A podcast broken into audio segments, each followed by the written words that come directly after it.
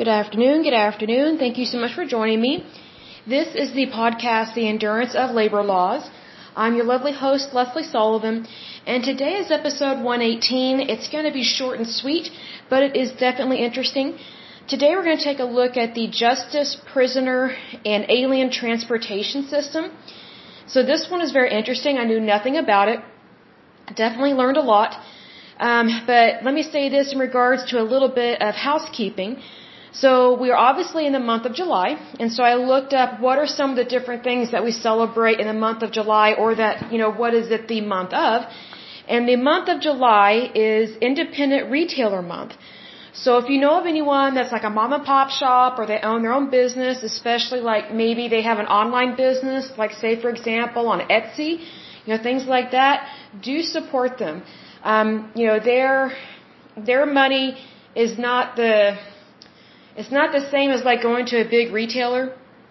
So, yes, retailers are awesome. Those are good and wonderful things. But, what people forget is that these big box stores, a lot of them were founded by mom and pop shops. And then, they expand, they grow, and that's a beautiful, wonderful thing. They employ a lot of people. I'm just saying that everybody has to start somewhere. So I think it's really good to help out your local community, your local business owners, whether it's a small business, medium-sized business, or even a large corporation. If you know someone, for example, let's say you know someone that owns, a bunch of car dealerships within your city, and you know that they do really good business, then give them your business, when you get a new car. Things like that. Just help each other out. That's really good. And plus you will be helping not only our society, but our economy, especially because we are a democracy. We are also a capitalistic society, which is really awesome because we are one of the few societies that the government does not control every little thing, and we have fair trade, free trade, and that is a wonderful thing for the United States to have. So don't throw those things away. So do support your independent retailers locally. I think that's a wonderful thing. And do check out Etsy if you have not already. There are some really nice, kind shop owners on there. And literally they own their own business. And they're not some huge retailer. And again, I'm not against retailers. They serve their purpose.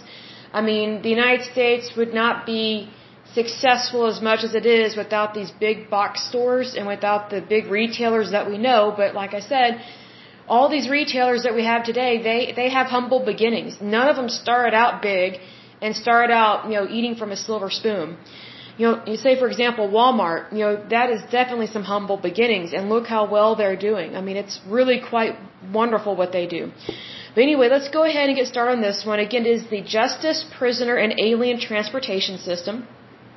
It was founded in 1995. I didn't realize it was that fairly recent, per se.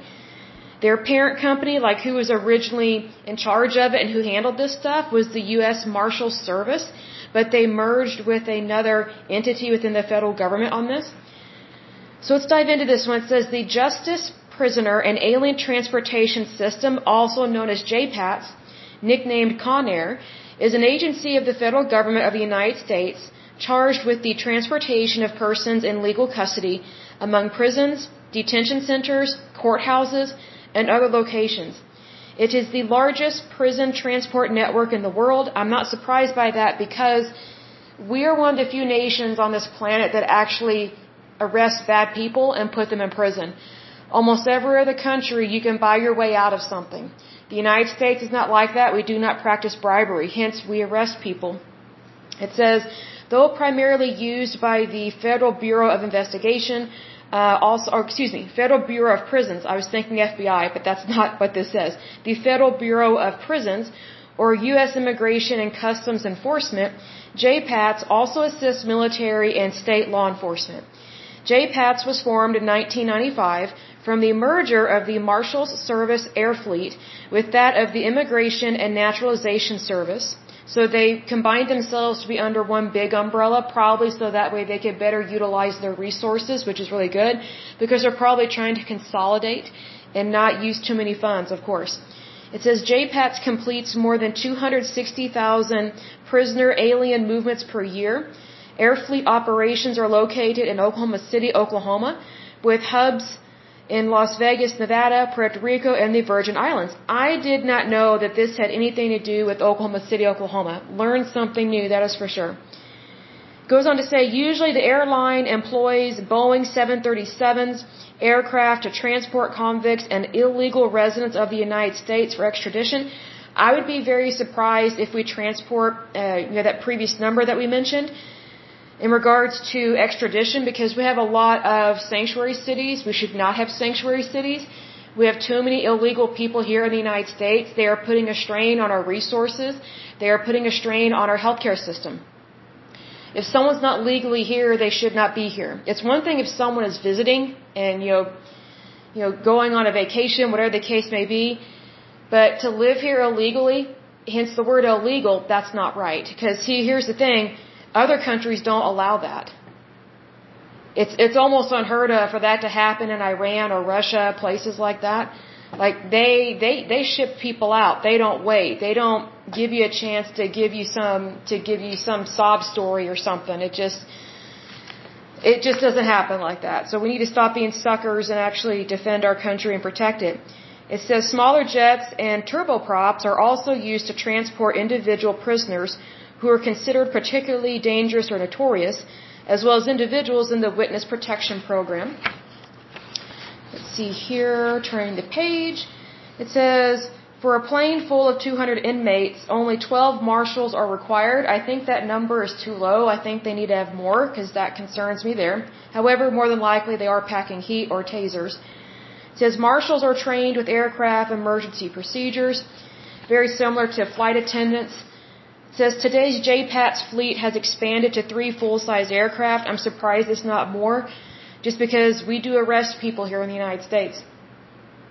Inmates scheduled to fly are given little or no advance notice of their flight to deter escapes and sabotage and to prevent harm from outsiders.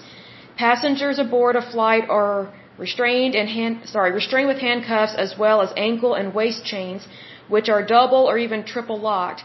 Those who pose additional danger may be forced to wear additional restraints, such as reinforced mittens that completely isolate and almost completely immobilize the hands, handcuff covers which conceal the keyholes, and face masks to prevent biting and spitting.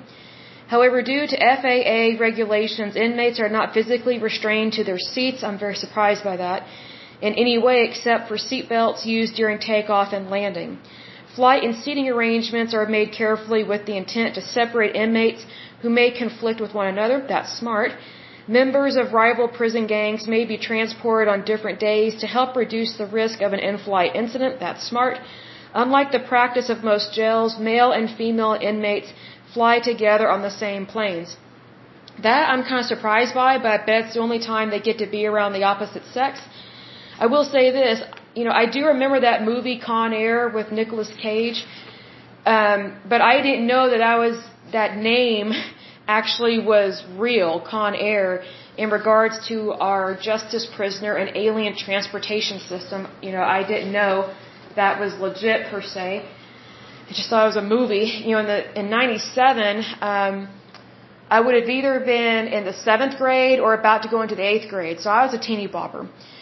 For sure. So not always aware of all these little things. But this is a very important system that we have here in the United States, because we do need to be able to transport prisoners safely and efficiently and without doing any harm to them or to other people on the plane, especially anybody else that's flying with them, but especially the pilot and the flight attendants and things like that. I also want to give a big shout out to the U.S. Marshals Service, because they do a lot of work behind the scenes. And I think there's a lot of work that they do that we don't know about in regards to keeping our country safe. And so I want to give a big shout out to them, as well as to what was the other one? The Immigration and Naturalization Service. I wish that the Immigration and Naturalization Service, if they are still operating in terms of, naturalization, what all they handle in terms of that, I think they need to be more particular about who they allow into the United States, because the United States can sometimes be very ignorant of the ways of the world. And It's just sometimes we look like a sucker because we're too nice to people. And I don't mean that gives us permission to be mean or hateful. I'm not saying that at all because I don't live that way. So always try and be as nice, as kind as I possibly can. And I do try and give people the benefit of the doubt. I just want to say this in token with that. We need to recognize who our enemies are, especially to the nation of the United States, because we are a nation. And so with that comes great responsibility. I mean, just think about all the people that live here in the United States, citizens or, residents or people that are here illegally. We need to keep our country safe. At the same time, we need to make sure that whenever we are transporting prisoners of any kind, whether state or federal, whether dangerous or non-dangerous, they need to be safe in flight and on the ground. So needless to say, we have a lot of people that do good work in regards to keeping our country safe, keeping our inmates safe and things of that nature. I'm just saying we can always do a better job. For sure. Like for example, our prison system needs a lot of work. I think there's a lot they need help with. I think it's been underfunded for such a long time that it's just been kind of forgotten about. And I say that because Oklahoma has one of the highest incarceration rates in the United States. So obviously, Oklahomans, we know what we're talking about in regards to prisons, prisoners, ex-cons, things like that. I will say this, considering how many people we have incarcerated here, and I've met some of these people over the years, these prisoners, they need to be chained to their seats on a flight. I understand FAA if that's true. The FAA has these regulations, but see, here's the thing. Regulations for inmates are not equivalent to regulations on regular everyday people that have not committed a crime and that are not serving a prison sentence. Usually when people are in prison, they're there for a reason. Every once in a while, there are innocent people that go to jail. However, just because they're flying somewhere, that doesn't mean that we can let our guard down. So needless to say, I'm very appreciative of the U.S. Marshals Service and all their agents that they have, because they do a lot of work, like I said, behind the scenes that we don't know about. And think about it, every time they leave their house, it's just like when a cop goes to their shift. Every day when they go to work, they're taking a chance of getting killed. They just are. That's the nature of the job. It's not the same as like working in an office or at a retailer. It's just not. Because the very nature of their job is danger. That's just what it is. So these people are tough that do these kinds of jobs. I can definitely see why I would never be in that position. I would never do that type of work. First of all, and I don't mean this in a sexist way towards women, but I'm a woman. I think it would be very difficult for me to overpower a male inmate, and I think that would put my safety and other people's safety in jeopardy if I was left with that responsibility. Also, women get very scared very easily. That's just the nature of being female. And that's just how it is. Like there was this one guy I dated several years ago. He was an absolute moron and an idiot. Hence, we're not dating anymore, but he just wasn't aware of his surroundings like I was. Like, he just didn't get it. And he had a very, not very positive opinion of women, even as a young man in his 20s, around my age. And so, at that time, and I just thought, what a moron and an idiot. Like, he doesn't understand that safety is an issue for women. Like, we have to be careful when we're walking to our car at a mall. We have to be careful when we're walking from our car to a door, especially at night. He just didn't get it. So I think that whenever someone is oblivious to the environment, they are putting themselves at risk, and also they are not practicing their due diligence as a good citizen to just be socially aware of your surroundings. So needless to say, I do not date men that are oblivious to their surroundings, or if they don't care, or if they're like, oh, you women, you complain too much. I'm like, oh, really? Well, why don't you try weighing less than a man, can't lift as much weight as a man, and you can easily be overtaken by someone. I mean, that's just, it's a little scary. Like, there's a reason why, women have these defense courses. They learn how to protect themselves. Men don't take those kinds of courses. You know what I mean? So I think it's really important to realize that the people that put their life on the line, they do this freely and willingly. Yes, it is a job and they're getting paid to do it, but they freely and willingly are taking on this responsibility to keep whoever they are in charge of safe. You know, not just from bad people, but from, you know, accidents that could happen and things like that. So it's a lot of responsibility. I'll mention this as well. Like there's this one guy I dated. We didn't date too long. I kind of wish it had worked out, but at the same time, I'm kind of glad it ended. He was a horrible driver. He was a very dangerous driver. Scared me, just terrified me every time we got in his car. I think I was only in his car like twice. And that was all I could take. Because I was like, is this really how you drive? He's like, yeah, what's wrong with it? I was like, you're an idiot. I was like, you're putting our lives at risk. You're not following the rules or laws of the road. You're putting other people at risk as well on the highway. I was like, I just don't like being in your car. And he drove a really crappy Honda just because it got great gas mileage. Like he was cheap. He was very much pinching his pennies, so to speak. And I don't find that attractive in men. I'm not saying that I would necessarily prefer someone that's broke all the time because I spend all their money. I'm not saying that. But whenever someone is willing to sacrifice safety for money, I got a big problem with that. You know, I'll give an example of where it's not dating related, but like, for example, some of those episodes of Why Planes Crash, you know, that Mayday show, you'd be surprised how many episodes are dealing with plane crashes where the plane crashed because the company did not want to pay to have proper equipment. They didn't want to spend money on safety, even though if you don't have safety, you don't have a plane, you don't have human lives. So it's one of those things, I take safety very seriously, and if I don't like how a guy drives, I dump him almost immediately. This guy, I didn't dump him immediately because I was very interested in him, but I was like, you know what? I would never want him to be driving me to the hospital. We might die on the way to the hospital. Like he might, if ever we got married and have kids, he might kill one of our children. Like that's how bad a driver he was. He was so weird, off the charts with his driving. And here's the thing, if you were to meet him and talk to him, you know, you wouldn't think he was a horrible driver, but he just was. I was like, do you not know the rules of the road and just safety in general? It was really bizarre. So needless to say, if I don't like how a guy drives, I don't date him. If he's cheap and all he thinks about is money, I don't date him, because that really irritates me, because it tells me he's not willing to work hard. And he's also not willing to spend money where he needs to spend money. Like he's always trying to cut corners. And that's what this guy did. He would cut corners on stuff. I mean, he just, it was horrible. But anyway, you know, that's a character flaw when someone doesn't drive appropriately.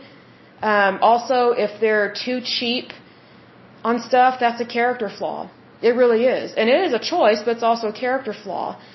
Because they're willing to look the other way on certain things because of money. You know, there are certain things that I don't think you should ever look the other way, ever. But there are certain things that when you look the other way, especially when it comes to safety, that's a really serious offense. So anyway, I do think we just need to be cautious about, you know, who we associate with, who we allow to drive. And let me say this. You know, most of the time I drive myself wherever I go. I've had some bad experiences with other people that are driving, and, you know, if I get in someone's car, it's because I trust them wholeheartedly. You know, with my whole heart. But if I don't trust someone wholeheartedly, I don't ever get in their car. You know, they may be a nice person, maybe a kind person, but, you know, I just have to be strict like that. That's just how I operate. But again, big shout out to the Marshal Service, big shout out to all the people that work in our Justice Department and our prisons. I don't think they get enough credit for the work that they do, because also our prison guards are putting their life on the line every day as well, because they're dealing with the worst of the worst of society. Now again, not everybody that is in prison deserves to be there. Some people were set up by the prosecution or the prosecutor. Others were put in there and, you know, because, you know, there was a dirty cop, forged evidence. I mean, there's all these different things that can happen. There are innocent people in prison. But, you know, what's interesting about the United States is that one of the reasons why we're such a wonderful country is because we actually have groups that actually look into cases where, hey, there's a possibility this person's innocent, so we need to look into this case. And they help them appeal their case and get a retrial. You know, other countries don't really do that. A lot of countries, they lock you up and throw away the key. So I think we need to be appreciative that, yes, we do have a justice system, a judicial system. Is it perfect? No. But it's not hardly flawed like some other countries. And then when we do make mistakes in those decisions, we do everything we can to correct them. And we have these organizations, these foundations, and these nonprofits that help people get the justice that they seek. One of the problems I think we have in our judicial system is that people, they just want a quick arrest. They just want to put someone away in jail just to have that feeling, oh, we caught the person. Well, if you haven't really caught the person, then guess what? You haven't really caught the person. So I do think we need to give cops a chance to investigate properly. And if a cop doesn't know how, let me say a cop, an investigator, because there's different types of cops.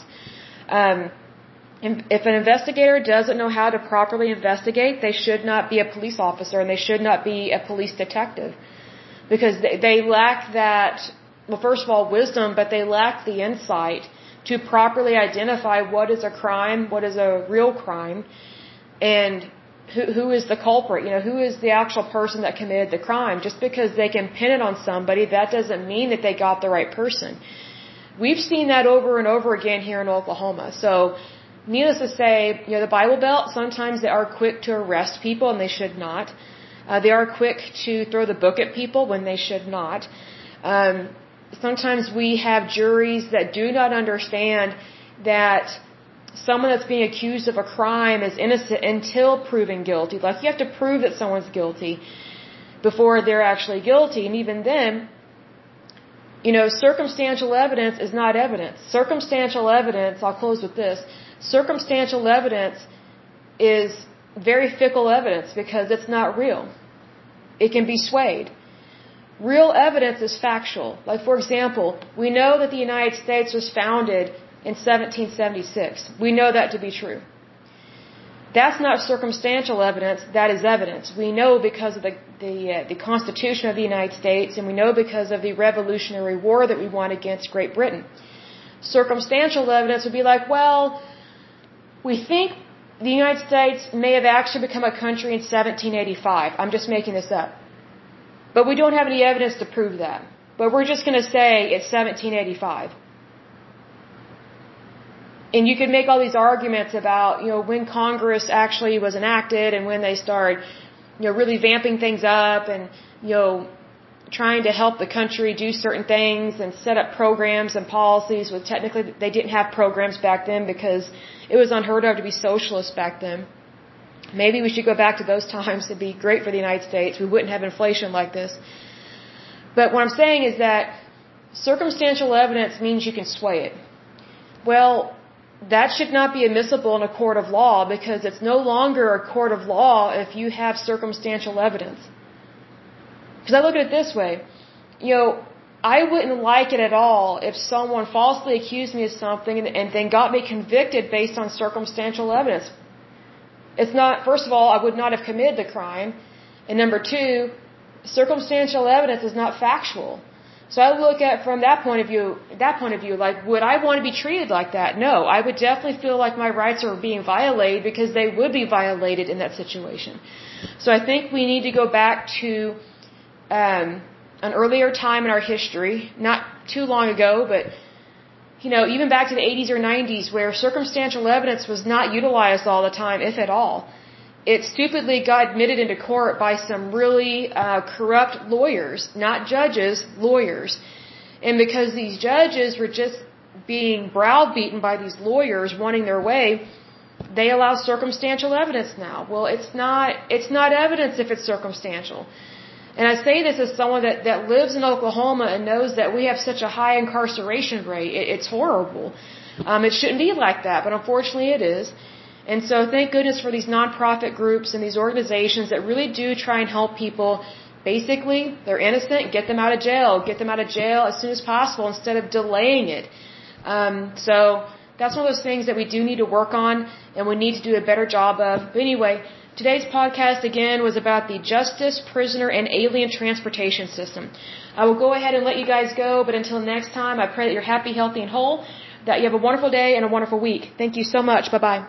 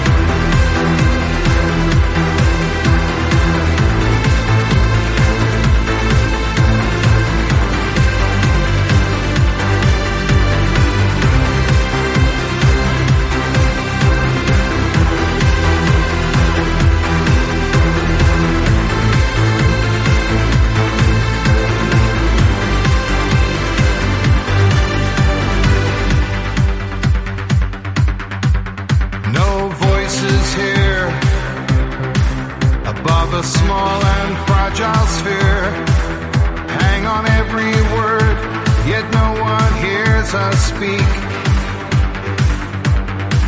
so it's only left to us.